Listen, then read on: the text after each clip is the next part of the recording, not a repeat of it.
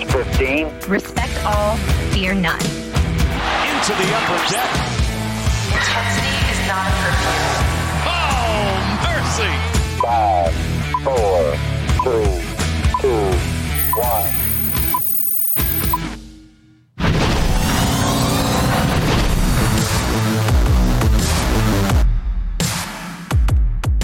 From inside the MASN newsroom, it is the MASN All Access podcast. Paul Mancano, joined as always via Zoom by Brendan Mortensen. Thank you so much for tuning in. We got a lot to discuss here, Brendan. I don't know if you know, but the Dodgers won the World Series last night, and I actually Oh, I didn't hear. yeah, no, I, I it's funny because I actually went to bed like a minute after the I was streaming it on my phone. I watched the final out and uh, I watched the dog pile and I thought, well, all right, that's it. I don't need to stay up for any other news that might break over the coming hour. Little did I know there would be massive news. Justin Turner, who had tested positive for COVID and had been pulled from the game in this, the eighth inning, the top of the eighth inning, would rejoin the team on the field after the game to celebrate the championship, despite the fact that he had just tested positive for COVID. Corey Seager won World Series MVP, and it was like the And nobody noticed. important thing. Nobody cared. Nobody noticed. It, like that is the worst year you could possibly win World Series MVP because nobody knows. Yeah. Well, I, I was watching, I was trying to catch up this morning and I was watching Jeff Passan break it down on ESPN last night and they asked if there was any concern. He goes, Well, I think there's some concern. and I think that kind of captures the tone of baseball at this point because that was, uh, wow. I mean, they had gone, I think, like 50 some days without a positive test. And then they get a positive test during the final game of the 2020 season. And I, I know, I, I think, I mean, I don't understand from his perspective, but I get the idea that Justin Turner worked his entire career. He's a veteran to be there. He's been in multiple World Series to get to this moment, and he is literally two innings away from getting to celebrate, and he has to be pulled from the game. I get the desire to come back out and the urge to come back out and celebrate with the team. But man, is that a bad look because he was literally on video hugging all of his teammates and holding the trophy and taking team pictures, some of them without a mask, just after he had tested positive for this deadly virus. And of course, too, we know his manager is Dave Roberts, who is more than likely a high risk individual given his health history. So, Yeah. really not a good look for Justin Turner, but it is about the most 2020 way that a baseball season could end with how ridiculous this season was. And, you know, you there had to be something ridiculous to end a pretty smooth postseason Yes. up to this point. Yeah. So, you know, obviously you feel bad for Justin Turner. You hope that there was nothing there at all. You hope that the test wasn't positive, of course, but given that it was, it is a really bad look that he comes back onto the field. And I think he is going to take a lot of heat for that, as he probably rightfully should. Yeah, and I just wonder what would have happened if the Rays had come back and won that game in the eighth or ninth inning, and they were looking at a game seven tonight where Justin Turner had just played seven innings with his teammates and against the Rays after testing positive or while he was technically positive for COVID. I, I don't know how they would approach that. I mean, would they push back game seven? These are We'll all talk about high drama. If you are like, game seven, it's not going to be tomorrow. It's going to be in two weeks. Get Yeah. ready, get hyped. Just two weeks of hyping up game seven. But Yeah. It's- I don't know like the Super what they have done. Yeah, the Major League Baseball, truthfully, got really lucky that the Dodgers closed out, closed out this series Yeah. in six games because game seven would have been a debacle It would if have they had to figure that out. in, absolutely insane. Um, and they they honestly avoided that, but still, they're not out of the woods in, terms of the rest of the news that's going to come out. And they are just crossing their fingers and hoping nobody else tests positive. And I don't even know what they're going to do in terms of. I mean, they're obviously not going to have a parade, but I don't know what they're going to do in terms of getting the team back uh, healthy and safe and just keeping an eye on them and, and because they don't have to test take any more tests because they're not coming to the ballpark every day but they should keep an eye on them and make sure that they are still healthy just after finding out that he tested positive A- absolute yeah. nightmare Yeah, no, exactly.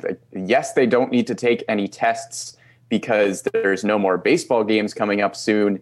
But also, the the mindset should absolutely not be, "Hey, the season's over. Whatever Yeah. about COVID." Yeah, go do you know that you that can't be the mentality. Yes, I know there are no baseball games that they need to prepare for, but still, we're talking about COVID nineteen here. This is not a whatever. They don't need to play anymore. This is still a very serious virus that everybody needs to be taking seriously.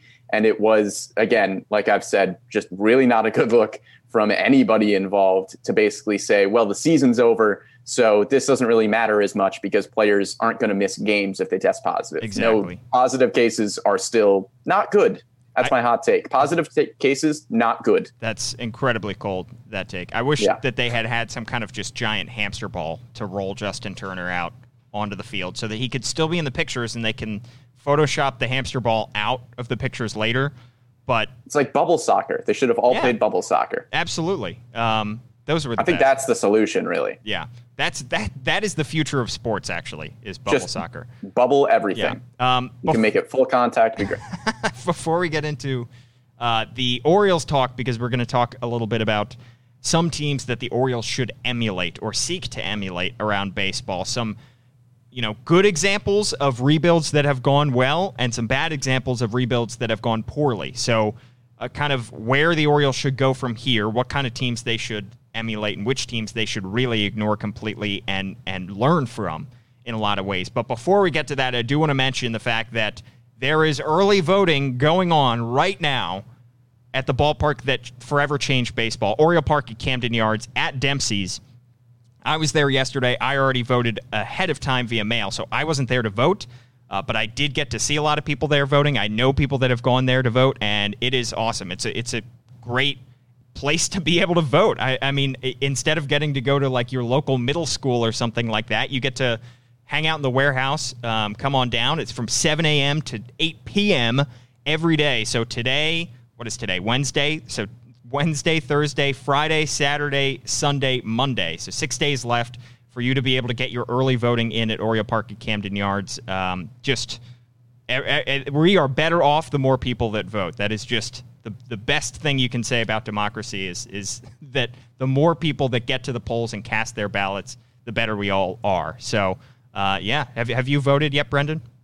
I have not voted yet. I'm actually planning on voting it today. I'm going early Good. voting with my mother this afternoon. But awesome job by the Orioles taking initiative there. It's a fun way to get involved. It's a fun way to kind of get back into, you know, with the Orioles a little bit because of how weird this season was. weren't able to go to Camden Yards a lot. And now you have the opportunity and you get to vote along with it. So I, I think it's awesome that the Orioles are, are setting that up. And of course, go vote. It's important. Exactly. Exactly. All right. It's part of their voter up campaign, and it is great idea by the Orioles to get people involved as well. All right. Let's talk about some baseball stuff. First and foremost, the massive news. Actually, this this probably I think was bigger news than uh, any of the World Series games, and that would be Stevie Wilkerson returning to the Baltimore Orioles on a minor league deal. Brendan, your reaction? Well, look, I was a Cedric Mullins Stan account this season. The year before, you know, I was a full Stevie Wilkerson Stan account.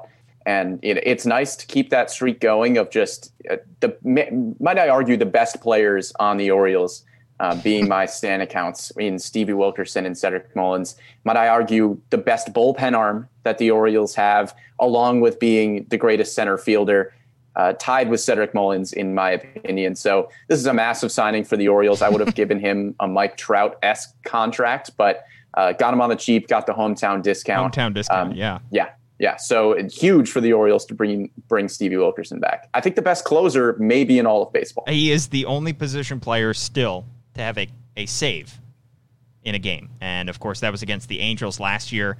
Uh, and I think I can say this on air Dr. Poo Poo, which is his nickname, uh, which is the most ridiculous nickname, I, I think, easily in baseball. Um, but yeah, I mean, they, the, I, I'm happy for the guy that he's coming back because it was really unfortunate. Of course, the injury he sustained was a wrist injury, so I feel his pain there. Uh, back during the exhibition portion of the season, the three exhibition games, he was making a spectacular diving grab um, and ended up uh, uh, hurting himself. And, you know, he was not terribly productive, obviously, at the plate in 2019 and 2018, but he's versatile. And the reason that we saw Pat Valaika so much this year is because Brandon Hyde did not have a Stevie Wilkerson to stick around the field and to use him in different places. So I think that he can only bring good things to the team. If he never, you know, if he only plays 25 games, you know Brandon Hyde is going to put him wherever he needs to be and is going to make some impactful uh, plays across the diamond in center field, in the infield, um, and maybe even out of the bullpen. So, you know, he obviously he's not a move the needle type guy, but he is beloved in the clubhouse. He's a great guy to have around. Really fun. I think I've turned into a fan favorite during the 2019 season. Uh, make some spectacular plays, like maybe the best play of the entire 2019 season for the Orioles, and it was on the last day of the regular season up against the wall uh, by the pesky pole at Fenway Park. Uh, an absurd catch, an absurd catch, and maybe one of the best plays of the season in 2019. Yeah, I mean, he's a really, really fun guy to watch. Like you said, he's great in the locker room, and he's not more than likely not going to be an everyday player, but like you said, if you need a plug and play kind of guy, Stevie Wilkerson can give you that, and he's going to give you solid defense. He's not amazing at the plate, but he'll, he'll get the job done. And I think he's an important piece to bring back. If for nothing else, he can be kind of that glue guy where if something is falling off and you just don't have a position for that day, Stevie Wilkerson is probably going to be able to fill that role, yeah. whether it's in the field or on the mound. I think I, I, wonder if the Orioles, given, I mean, we'll see what the roster sizes look like next year. We still have no idea about that. We'll see what the Orioles do in terms of the prospects that they bring up. I don't know if, I, but I could see Pat Valaika and Stevie Wilkerson kind of competing for the final roster spot in a lot of ways because I, I, I think Ramon Urias probably has earned a spot maybe at this point as a as a utility guy, but but it, it may come down between Wilkerson and, and Valaika for that final spot next year. Yeah, I wouldn't be surprised. I think he's he's a fringe guy. I, like you said, he fills a pretty similar role to Pat Valaika.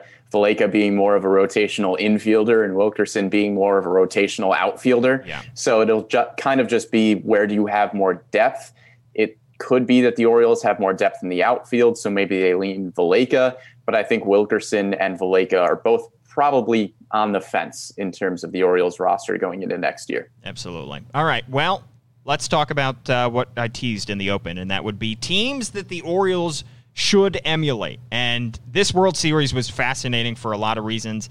Uh, I think from a a baseball perspective, it was fascinating because you had two teams that were on the opposite side of the payroll. You had two very different teams in a lot of ways. One that was built heavily on the star power and a big budget, and another team that was a, a group of guys that some of them were cast offs from other teams, and a lot of them were in house guys that they developed that nobody expected them to, uh, but turned into good players, and they cobbled it together and made an incredible team that just came up short, and that would be the Rays. The Dodgers, of course, were built on the star power.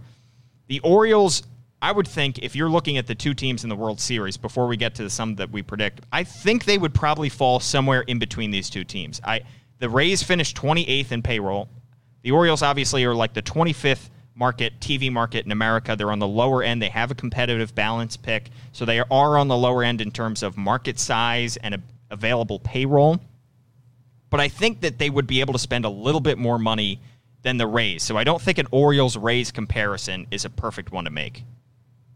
I don't think it's a perfect one to make, but it's actually the first one that I did end up making because I think roster construction wise, the Orioles and Rays could be pretty similar in a few years. The Orioles, of course, in a few years, being pretty similar to how the Rays look right now. They're built on the p- starting pitching first and foremost. The Rays are with Charlie Morton, Blake Snell, and Tyler Glasnow. Those are their top three guys who got them really far throughout the playoffs. And in a few years, maybe we could see the Orioles, John Means, Grayson Rodriguez, DL Hall. That starting pitching is going to be what drives the Orioles, just like it's driving the Rays right now. And with so many pieces in the prospect field right now for the O's, that bullpen could look pretty similar to the Rays bullpen right now. We know Tampa has a tendency to go with bullpen days because they have so many good arms in there. If there are some Oriole arms that don't quite make the starting rotation but are still good big league players, they could end up in the Orioles bullpen. And then all of a sudden, the guys who you thought were going to be starters could end up being solid bullpen pieces for the Orioles. So I think the pitching is what really makes those two teams similar the potential pitching that the Orioles have and the pitching that the Rays have right now. And like you said, the Orioles will probably have a little bit bigger payroll than the Rays, so maybe they'll be able to go out and get a flashy free agent or two. But the Rays right now, like I think the Orioles will be, are built on their younger hitters that they really haven't had to pay a whole lot to yet. They actually just extended Brandon Lowe, but they've also got guys like Austin Meadows and Randy Arozarena who broke out at the end of this season.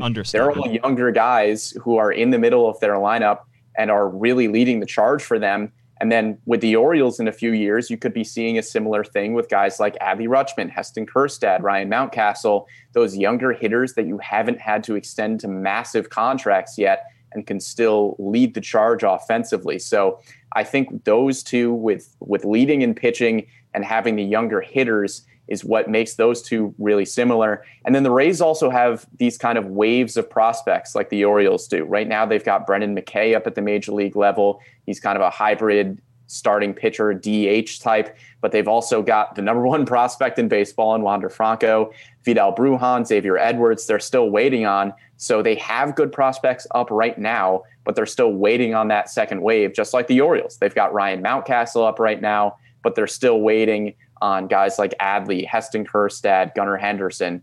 So I think the Rays, even though they have that smaller payroll, like you said, are still a pretty decent comparison for what the Orioles could look like in a few years. Yeah, I think it'll be interesting to see when those guys that you mentioned that are at the major league level, like a Arozarena, when they are due for an extension or a year or two away from free agency, are the Rays going to, one, have the money and two, be willing to extend – those guys because they may have to turn into somewhat of the Oakland A's, where um, once the guys become too expensive and are nearing the end of uh, their rookie contract or their rookie deal, they may have to part ways with those guys and go into a mini rebuild for a couple years because they might not be able to afford everybody. And I think that that's something that Orioles fans hope the team, the Orioles, can avoid uh, is that when they get when we're four or five years down the line, hopefully everything works out and the team has had some success on the field.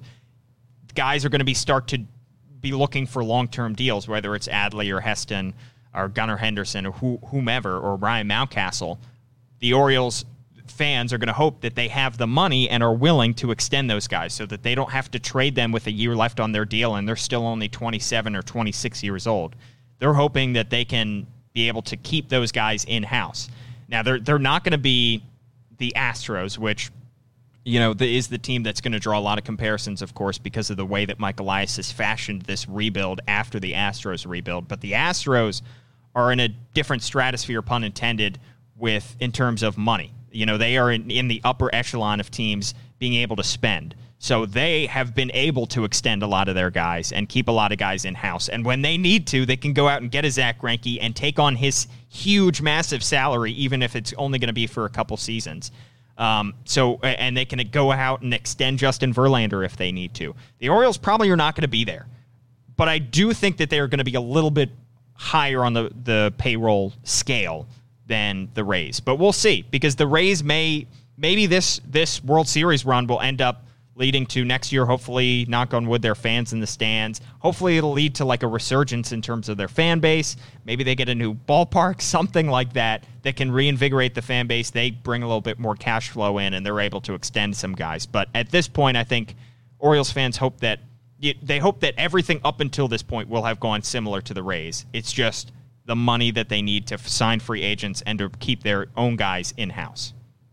And I think the biggest thing with the money is just that it extends your window, right? Yeah. I mean, the Rays spent wisely with the free agents that they do have, like Charlie Morton. They didn't go break the bank for Charlie Morton, but he has still been a really consistently good pitcher for them. The problem that they're going to run into is when they have to extend the guys like Blake Snell, Tyler Glasnow, Randy Arozarena, Austin Meadows. That's where they're going to run into trouble. But I think where the Rays and Orioles are similar as well, like I talked about, is those waves of prospects. So if you have a guy like Randy Arozarena that maybe you don't have the money to extend in a few years, if you're the Rays, you still have prospects coming up that can be close to replacing his production in the lineup with a guy like Wander Franco, Vidal Brujan, like I said. So you're hoping that those prospects that you keep calling up are going to continue to replace the production of some of the guys that you maybe have to let go because you don't have the payroll to extend them. Yeah, exactly. All right. Another team that I had, Brendan, was the Minnesota Twins. And this is not a perfect fit, but I picked them because they had four straight seasons of 90 or more losses from 2011 to 2015, which is what the Orioles are probably staring at because they are now. I mean, they're they're not going to have. They didn't have 90 plus losses in uh, 2020, obviously, but the win percentage is going to be right there, and of course, that's that would make three seasons of kind of being you know non-competitive, um, and potentially looking at a fourth for next season. Um, the Twins were kind of on, you know, rebuilding for those four years, but they didn't quite cash in on the draft picks that they were given. They had first round picks. They had, you know, they made good on Byron Buxton, who was a first round pick, Jose Berrios, uh, Mitch Garver, Eddie Rosario. Those guys were all in house draftees. But they missed on some picks as well. And uh, they made some solid international signings. Orioles are hoping to boost that international signing department. That's probably going to take a while and it's unfortunate that they're kind of behind the eight ball there um, because we're probably not going to see the fruits of that for a little while. Uh, but they got you know Polanco, they got Kepler in those free agent signings, and then the trades were just okay. They got Jake Odorizzi in a trade, but other than that, they don't really make trades. So the Orioles are hoping to hit on those three things, which is drafting players, trading for players, and signing them via international free agency. Twins had kind of middling success with all those those three categories, and then they filled in the gaps with a lot of free agent signings. Um, so the Orioles are hoping that they have fewer gaps to fill in with those free agent signings, so that they have the more more money to spend on the guys that they have in house. Yeah, it's an interesting comparison too because on the surface the teams look pretty different and I think the Orioles will probably be built more on starting pitching than yeah. they will on hitting like the Twins are right now. But if you take the Orioles' first round draft picks and just switch them from pitching to hitting, they're almost identical in terms of their rebuild strategy. Like you said, the Twins pretty much went hitter every single first round except for Jose Berrios. And he's really the only one in house that has been a successful starting pitcher for them. The other ones they've had to acquire through free agency, through trades. And yes, the Orioles have gone hitter hitter their last two first round picks. But before that, it was a lot of starting pitching. So if the Orioles switch those picks from starting pitching to hitting, they probably are going to look a lot like the Twins look right now. It's the same strategy, just different execution in terms of who those first round draft picks actually are. Exactly. All right. Do you have another team the Orioles to emulate? Brendan. Yeah, so I have the obvious one next, and that's the Astros. It's kind of the low hanging fruit in terms of comparisons for the Orioles, but I mean, you have to make it because that's how Mike Elias is constructing this team at this point. It's not exactly the Astros of this year. I think it's more along the lines of the Astros a few years ago when guys like Alex Bregman and Carlos Correa were first getting called up. I think that's what the Orioles are realistically going to look like. It's when you had guys like Dallas Keuchel, who was still in the rotation, Jose Altuve, who had been brought up a while before, that were kind of already the bedrock pieces on the team, like the Orioles have right now, and somebody like an Anthony Santander, guys that weren't high up on the prospect list, but are still solid foundational pieces. And then you brought up the guys like Alex Bregman, Carlos Correa, and you made smart free agent signings that weren't breaking the bank like a Michael Brantley. So I think that's a pretty similar comparison there a few years ago where you can sign the free agents that aren't going to completely kill you salary cap wise and you still have those prospects to fill out around them. Where that comparison falls short is that the Orioles aren't going to go get a Justin Verlander or yeah. Zack Greinke, like you said but the Orioles still have the capability, if they wanted to bring in somebody who would cost you around the same amount as a Michael Brantley or somebody like that, you can still fill the roster with those types of guys and have the prospects surrounding them to be the core pieces. Yeah, I think it, it is. I mean, this is exactly, there are a lot of similarities because there are intended to be a lot of similarities with the way that Mike Elias has done this. Um, and and you mentioned you know Jose Altuve being an international signing guy that actually did not sign for a whole lot of money, but the idea is that you you know the more guys that you're able to sign via international free agency, the more you hit on. And I'm just worried that the Orioles are a little bit behind in that department. Um, but yeah, I mean, it, the, the, the similarities are striking um, between these teams. And in terms of the the window, you mentioned the Astros being able to extend their window after, but the window that they struggled in, the rebuilding window, took about as long. It was, I think, three straight seasons of 100 losses, which is what the if the 2020 had been a normal season, the Orioles wouldn't have had 100 losses, but they would have had 102 straight years and 90 some in this 2020 season at, at least. So it, it is very similar in terms of the the plot that that Mike Elias is is drawing timeline wise as well.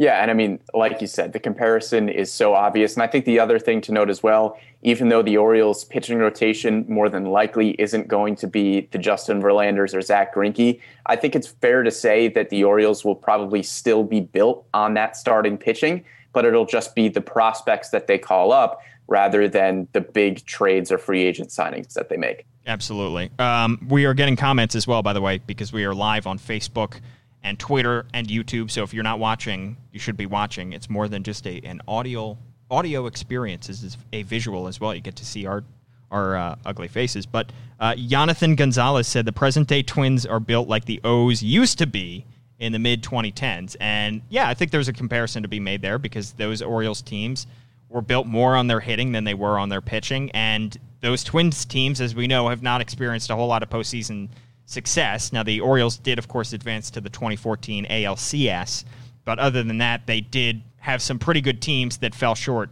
when it came to the postseason. The Twins are their own case, and they just literally can't even win a, a postseason game. But I do see the way that the, the teams compare in terms of the mid 2010 Orioles and the current day Twins. Yeah, absolutely. And even though they are built a little differently right now, like you said, the Orioles did have that really strong lineup for a while, but a little more playoff success than yeah. Minnesota has so far. Exactly. All right. Another team that I had, Brendan, that I could see, and not a perfect comparison, but one that is similar White Sox, Chicago White Sox, not the Cubs, because I, I have um, made that mistake before, as we know. Uh, they were under 500 for seven straight seasons. The Orioles are hoping that is not the case, that they do not have to be an, a below 500 team for that long, because that might end up you know just changing their timeline drastically. Um, but they uh, and they eventually bottomed out in 2018 and 2019 when they had 95 and then 100 losses. Um, but what they did during that time is they built up their farm system and they made some smart draft draft picks. Carlos Rodon, Tim Anderson.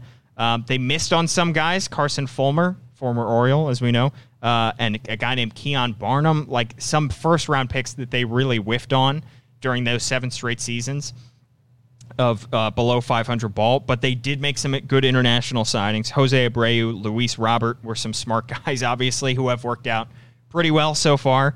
Uh, and then trades, they made some very smart trades during that time period. Uh, they got Eloy Jimenez in the Jose Quintana trade. Uh, they got Lucas Giolito, of course, in the Adam Eaton trade. And this White Sox team is, I think, pretty well balanced in terms of the um, pitching and the hitting because they have some guys in that rotation that are absolute studs who are still pretty young, and Giolito leads the bunch. But they also have some a, a Tim Anderson uh, in that, and they have what Nick Madrigal, who's the young second baseman. So they do have some hitters in that lineup as well. I think they're pretty well balanced.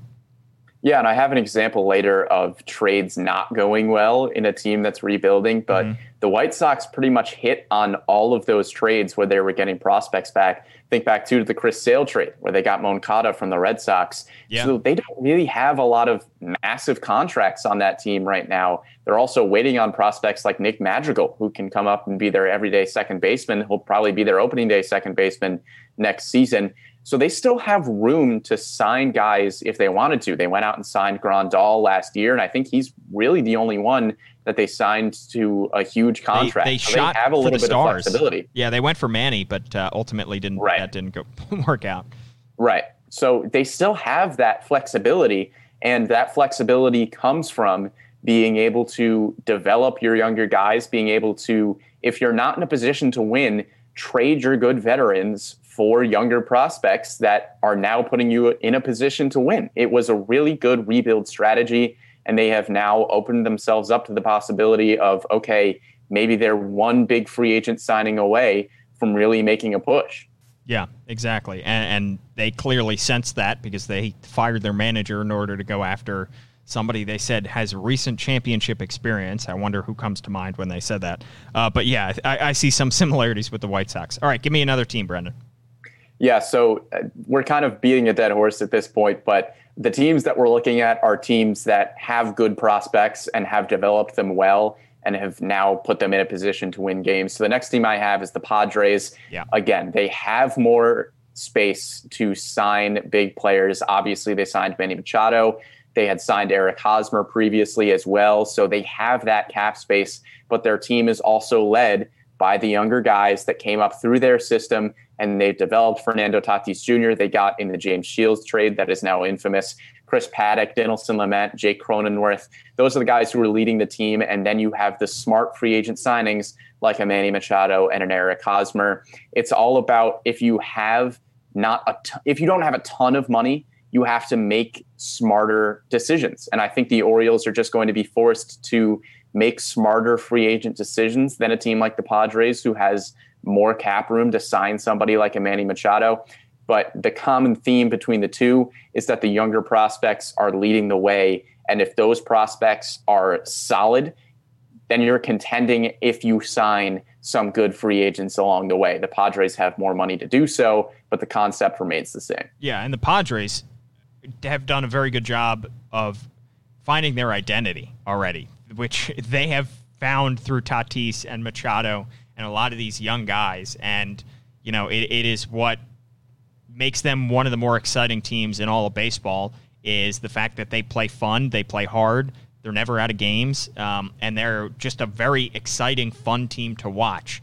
Um, and they built that pretty quickly. And you could look at the Manny Machado deal and say maybe they made that deal probably a year earlier than they probably should have because they ended up paying a lot for Manny for a year that was wasted last year um, before they ended up being good they, they kind of paid him before they got good, which is a, dangerous thing to do because you can. We're going to talk about some teams where it didn't work out, and they paid somebody for a huge deal, hoping that the team on the field was going to get better, and it didn't work out. It did work out for the Padres because they may have had to pay for a wasted year for Manny Machado, but he kind of set the groundwork for Fernando Tatis Jr. to come up, learn from him uh, in a lot of ways, and those two now share the left side of the infield very happily. So I think that there are a ton of similarities with these two teams. Uh, the the trades that they made, you mentioned just a couple of them. Um, you know the the Dansby Swanson Shelby Miller trade, uh, which was made, the Max Fried uh, Justin Upton trade, or sorry, I'm, I'm looking at the wrong team here. The uh, Wil Myers uh, Tatis you mentioned, Cronenworth was also acquired via trade, who was uh, a candidate for Rookie of the Year as well. Um, Dinelson Lamet, who was a international signing. Um, and, and, then another guy also you mentioned the the we talked about the Manny Machado trade or Manny Machado signing rather Eric Hosmer was probably the wrong step the wrong move that they made uh, during this because they signed him what a year or two before Manny Machado was signed and that was when they were assuming that they were going to be good in like 2018 and 19, and those teams were terrible. And Eric Hosmer was not the kind of guy that you want to go out and sign. And it seemed like a move that was pressured more from the ownership down to the front office than it was a front office led decision. Yeah, and Hosmer struggled his first two years yeah. with the Padres. They signed him for the 2018 season. Really wasn't that great in 2018. Really wasn't that great in 2019. Maybe he just needed a better team around him. I'm not really sure, but he picked it up this year, hit 290 with nine homers. So he was pretty much what the Padres expected him to be when they initially signed him. But I think it's important too that even though that signing may not have looked good for the 2018 and 2019 seasons, if Eric Hosmer is going to help you over his final two or three years of that contract when San Diego is actually good and making a push, and I think that will happen over the next two or three years. You'll take the one year of Manny Machado that wasn't great and you weren't winning a lot of games. You'll take the two years of Eric Hosmer that wasn't great and you weren't winning a lot of games if it gives you two or three years of putting yourself in a prime position to contend in the National League. So even though the front end of that deal didn't look great, that's more of a case, I think, of looking ahead to the future and saying, okay, if he's still here and is still giving us good baseball when our prospects come up and develop well, wasting a little bit of money in the first few years of that contract will have been worth it if the Padres win a World Series over the next few years with a guy like Manny Machado and Eric Hosmer helping that out and being a big part of that team. I will say yes, but so long as the money that you sort of wasted, you didn't waste, but the wasted years for Manny Machado and Eric Hosmer don't then prevent you from re-signing your own guys. Yes, agreed. Um, and the other thing, I think they the reason that they made those deals and the reason you see teams do this, where they sign a guy before they're actually good, uh, because they assume that they're going to be good, is they really didn't. They may have wasted a year of Manny Machado for th- what thirty million a year, but they are hoping not to waste a prime year of Fernando Tatis Jr. while he's getting paid pre-arbitration money. So Right. they are wasting the money on somebody else in a way, and uh, uh, they're hoping they're not ultimately wasting it. They're hoping they're good when they sign him. But because they know that they're going to have to pay Tatis a ton of money, a ton of money down the line.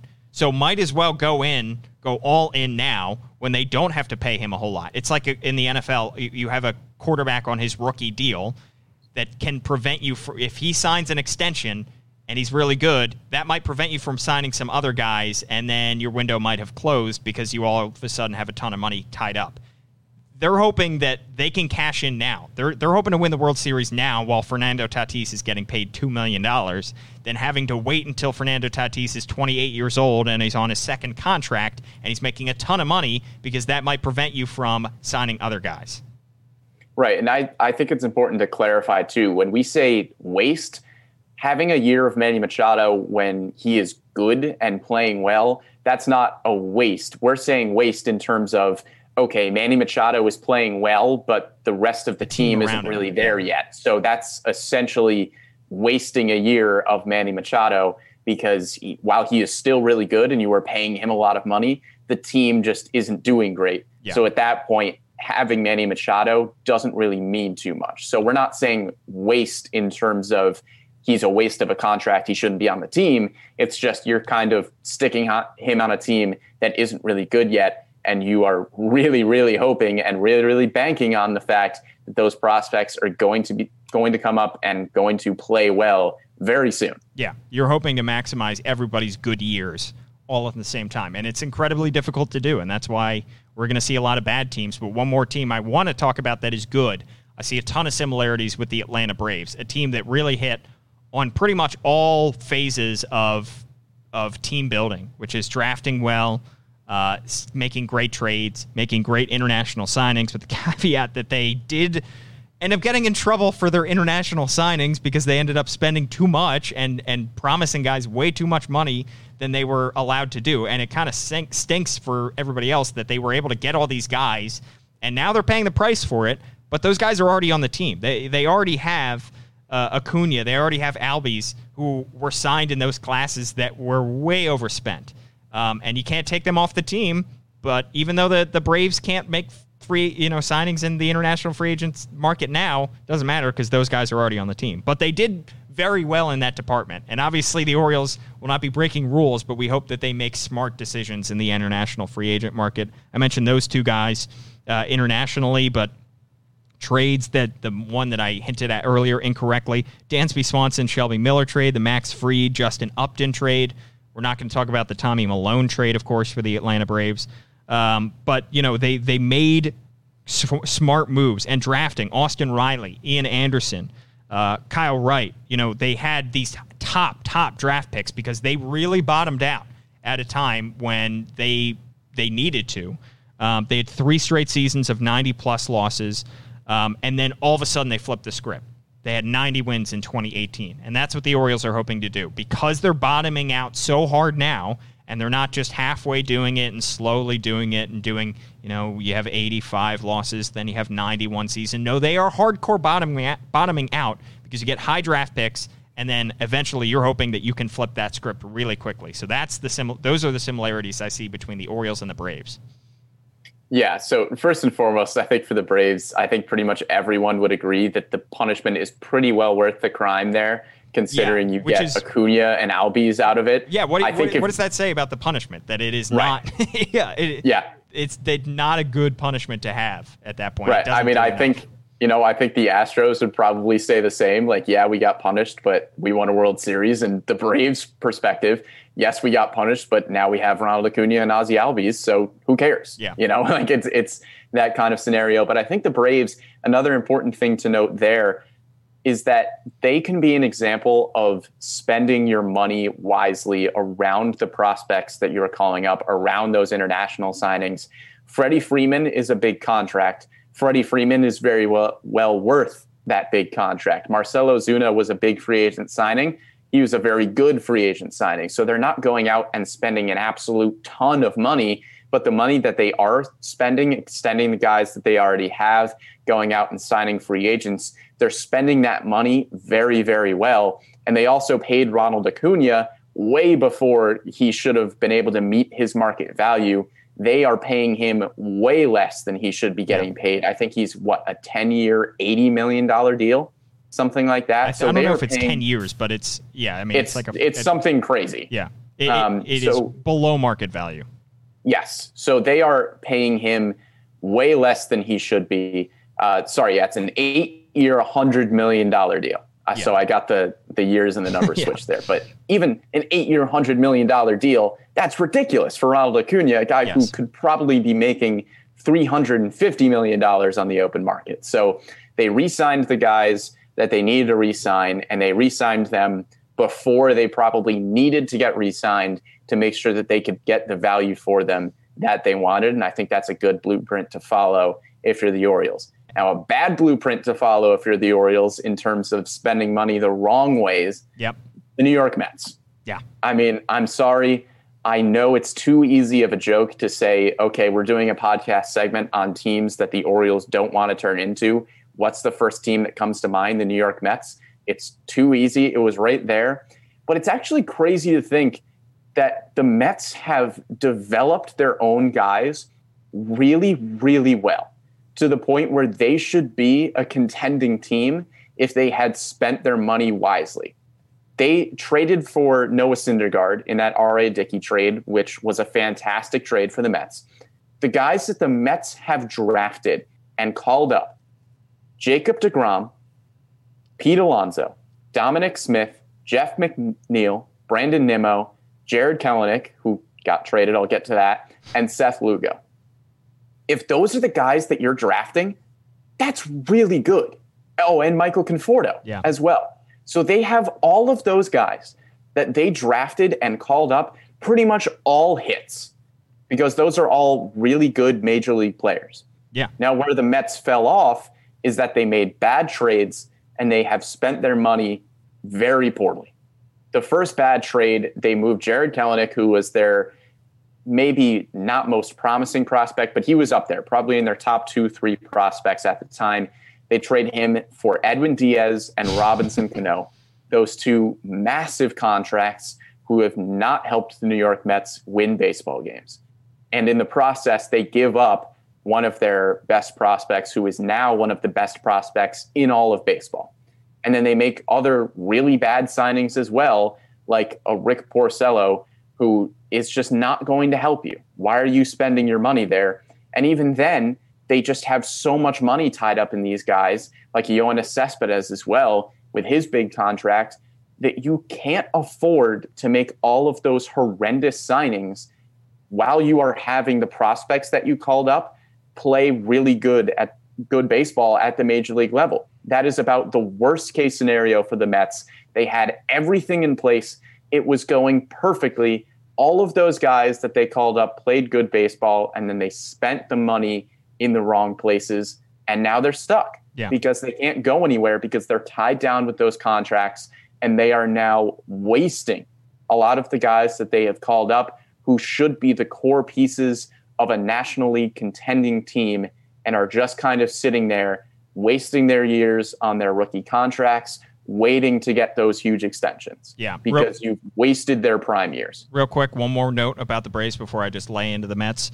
Uh, Yes. That that rotation of Max Fried, Kyle Wright, Ian Anderson, Mike Soroka. All those guys are 26 or younger, which I could very much see for the Orioles. And also Freddie Freeman making it from the old good uh, Braves team to the new good Braves team. Could that be Trey Mancini, first baseman, the veteran Yeah, guy on a team that's pretty young?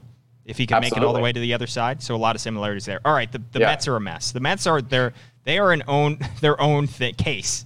It, it's like the Jets in football; they are their own case, or the Knicks. Like they have, they are given a lot of golden opportunities, and I think what what makes it probably so frustrating for Mets fans is that it, it's not like they're abysmal every year. They have glimmers of hope, and then they, it is stolen away from them because they those you mentioned some of the names that are on that roster that are still younger than 30 that are still very good players. And those guys are most likely going to be wasted. Now, we'll see what the new ownership does. I think they still have to approve the new ownership. And apparently, he's willing to come in and start spending money. So maybe he's able to spend his way out of it. But just given the history of the New York Mets, that is probably unlikely. Uh, but it is it is exactly what you don't want to do if you're the Orioles. You don't want to make some panic moves like Brodie Van Wagenen did and make that move for Robinson Cano. Nobody is forcing you to make these moves. No, you know, if if your team is on the cusp of a World Series and you need to make a win now move, I get it. The Mets were not on the cusp of a World Series. They were a middling team that had not made the playoffs or had just barely made the playoffs in the previous year. So you you don't need to make those moves. Um, and especially, you know, you, it's one thing if you make a move where you sign a free agent and he turns out to be a bust. That's bad on its own. It's a whole nother deal when you trade for a guy like Robinson Cano, who granted was fine in 2020, but not only do you have to take on his massive salary, but you had to give up young players just to get him. So those are all examples of ways in which you can totally shut your window way faster than it needs to be shot. Yeah, Robinson Cano is not putting you over the top. No. He's just he's just not. Listen, Robinson Cano was like my favorite player growing up. Right now, he is not putting you over the top. They traded for And Edwin 36-year-old. Diaz- Right. And Edwin Diaz had two good seasons before the Mets traded for him and basically gave up what basically they were looking at Edwin Diaz and thinking that he must have been the best reliever in baseball Yeah. because that's essentially what you gave up to get Edwin Diaz and the massive contract of Robinson Cano to add to some of the contracts that you already have. Yeah. And if you don't need anything else to look at the epitome of the New York Mets, it is Jacob DeGrom, who is consistently excellent and is winning Cy Youngs with getting eight, nine wins on the season Yeah. because he is just sitting there and the Mets are wasting him year after year. Who he, he will probably go down as one of the better pitchers in baseball history, and he is just sitting there not winning games. I'm going to keep it in the NL East for another team that you don't want to be, and that is the Philadelphia Phillies because they are a team that did not draft well, did not make smart international signings, did not make smart trades. They bottomed out hard. They were a 100 loss team, a 90 plus loss team. They had five straight seasons of 89 or more losses.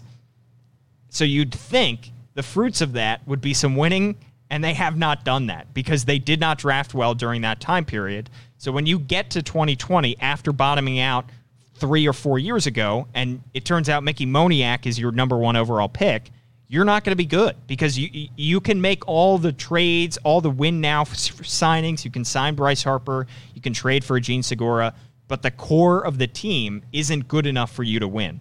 And that's what the Orioles are trying to hope to avoid. They are hoping that you you can't rush this thing, and that's what the, the Phillies did. The Orioles had a, a better than expected 2020 season. Mike Elias is not going to rush this rebuild and say, all right, let's start trading away some of the guys in this system, or let's start going out and signing guys to $330 million contracts because we ex- assume that they're, they're going to be better than they are yet. You have to see it on the field first. And you have to see what you have in a lot of these guys before you do that because you have to make sure that these guys are the core guys that you can build around. And if they're not, you need to go out and acquire more guys via trade and get those young guys to build through the system. Because what the Phillies did is they shortened their window massively by signing 26, 27 year old Bryce Harper, trading for Realmuto, who's going to end up walking, getting Jean Segura, who's on the wrong side of 30, even Didi Gregorius, smart signing, good is going to be. All those guys were good for two, one or two years, but the core of the team wasn't good enough for them to win. So they just put icing on a, a moldy cake. I believe that's the term you gave for them, Brendan. Yeah, uh, that was my uh, my roommate, who's a big Phillies fan, gave them that uh, that coinage. Shout out, shout out to Andrew Goldberg, who said uh, they put icing on a moldy cake. Yeah. And you gave away the secret right there, Paul. It's a win now move. Yeah. All of it's those moves in the name. Yeah. It's in the name. If you are not in a position to win now, why are you making do it. Yeah. win now moves? exactly. That's it. It's in the name. Exactly. You, you don't have to go out and make these huge splashes if you are not in a position to win. We talked about the Padres and how they maybe signed Manny Machado a year or two early, but they're in a win now mode a year down the line because they know that the team is in place. If you're the Phillies, your team is not going to be there a year or two down the line. You don't have the prospects for it, you don't have the core team for it. They just tried to build one out of nowhere and they made win now moves for a team that was not built to win now. yeah, exactly. You can't do that. And- you and- can't do that. And now they're in a, a horrible position where they've too much money on the payroll. The guys are too old, and they probably have to do a total rebuild all over again because they don't have the young guys to come up and replace the older guys. So just just a disaster there, and that's what the Orioles they're they're making all the right moves to not do that. Another team that actually falls into this category real quick, Colorado Rockies. I think we're a team that bottomed out six straight losing seasons from 2011 to 2016, bottomed out with 96 and 94 losses in back-to-back seasons in 14 to 15, but during that time they did not draft well enough. And you talk about wasted players. Nolan Arenado is a wasted player right now because he is putting up incredible numbers every single season. Uh, Trevor Story is another guy at shortstop, putting up incredible numbers, and they have good players on that team, but not enough good players to put them over the top. So what they are doing is is, is treading water at this point, and they have players who whose windows need to be maximized before they eventually walk in free agency, and they are not doing it. Right. And I think the Rockies are a little bit of a different example, too, because they really haven't hit on a lot of their prospects either. You talk about a guy like Brendan Rodgers, who was a top five prospect in all of baseball, and he still has time to develop, absolutely. But the last few years were kind of the years that you thought Rodgers was going to come up and suc start to succeed at the MLB level, and he really hasn't done that. Trevor Story has been a completely different story, no pun intended. Abs- actually, pun absolutely intended. Of course. he's been really good, but that's not enough. You can't just have one really good player to go along with a veteran guy like Arenado and expect that you're going to make a push somewhere. They haven't really spent their money well, and the prospects that they thought were going to pan out have not really panned out. But at least they have some guys at the major league level, as opposed to the final team that I have for the team that the Orioles do not want to be, and that's the Detroit Tigers. I think these two teams are pretty similar surface level in terms of where where they are looking to be over the next few years. They are both in the middle of their rebuild. The Tigers, I think, are a little bit behind the O's with their top picks right now. Obviously, they have the prospects. They have guys like Casey Mize, Spencer Torkelson, Matt Manning, Riley Greene. Those are four that are going to come up to the major league level and be really good. They're four of the better prospects in all of baseball. But that's not the problem I see with the Tigers right now. The problem that I see with the Tigers right now is that they don't have any talent at the major league level. Eh, They just don't. I mean, there's really nobody on that Tigers team right now that you can look at and say, okay, along with the Casey Mizes and the Spencer Torkelsons, who are we going to build this team around? Yeah. You have to find some of those diamonds in the rough, like the Orioles have done with an Anthony Santander, like a Trey Mancini that has stuck around. Guys like that are crucial, and you've got to keep some of those guys around if you're the Orioles, or else you could turn into the Detroit Tigers, who have a lot of these prospects who are going to be really promising players, but they just don't have the pieces at the major league level to have a decent enough core there to add those star players too. Because right now, if you're the Tigers, you need to go out and make trades. You need to go out and sign free agents because there's really nobody at the major league level that you can establish that core with with those prospects that come up. Yeah, I think the Orioles we are going to see some, as we've talked about, we're going to see the fruits of this rebuild, the very beginning of it in 2021, because we're going to get to see a full season of Ryan Mountcastle. Probably going to get to see Michael Baumann, Zac Lowther. Uh, we're going to see Keegan Akin, Dean Kremer. We're not going to see that with the Detroit Tigers. They, you know, they are still further away. I think you said than than the Orioles are at this point, and they're hoping that they, by the time Torkelson makes his debut and is good, that they have enough guys around it. But at this point, they're probably behind the eight ball there. Right. Yeah, I would agree. And I think Torkelson is going to be great. Casey Mize is going to be great, like I said, but that's not enough. Yeah. You need other guys at the major league level who are already there, already established a little bit, and are playing good baseball because it's kind of it's an interesting comparison with the Phillies too, because the Phillies brought in a bunch of free agents to try to kind of make a team out of nothing. And the Tigers look like, at least if they don't go out and make some trades and make some free agent signings, that they're kind of going to be making a team out of nothing with these prospects. And I just don't really think you can do that. I think Yeah. it needs to be a combination of the two. You've got to have some solid pieces at the major league level already to go along with the studs that are going to come up through that prospect list. And the studs might be there, but those guys at the major league level certainly are not right now for the Tigers. Other than Miguel Cabrera, how many Tigers do you think the average baseball fan could name who are at the major league level? That's a tough question. I mean, I think if you're an Orioles fan, you could probably name Jonathan Schoop, who is on that team right now, but will probably be leaving in free agency. so I don't know. I mean. Matthew Boyd, like, that's not really a household name. No, So it's an understatement. there. Yeah. I, I, I don't know, honestly. I think probably Miguel Cabrera, and I think the response to Miguel Cabrera would probably be he's still playing. Yeah. so I think He's still getting paid, so he's still playing. Maybe one, Yeah. maybe one. Yeah. Yikes. All right. Well, that just about does it for the teams that the Orioles should and should not emulate. Of course, they can carve their own path and figure out a way to navigate this rebuild and get themselves back into a good spot. And they are well on their way. We have uh, we have covered that in previous podcasts, and we will continue to cover that in future podcasts. Brendan, thanks so much for doing this fun exercise and uh, sharing your thoughts on the MASN All Access podcast. Yeah, absolutely. Thanks, Paul. So the MASN All Access podcast, by the way, if you don't watch it, you can on Facebook, YouTube, Twitter, and of course subscribe. Please, please rate, review, all that good stuff as well on Apple Podcasts, Spotify, SoundCloud. Anywhere you get your podcasts, you can get the MASN All Access podcast. Thanks to Bobby Blanco for producing this one as well. I'm Paul Mancano. He was Brendan Mortensen. Thanks so much for listening.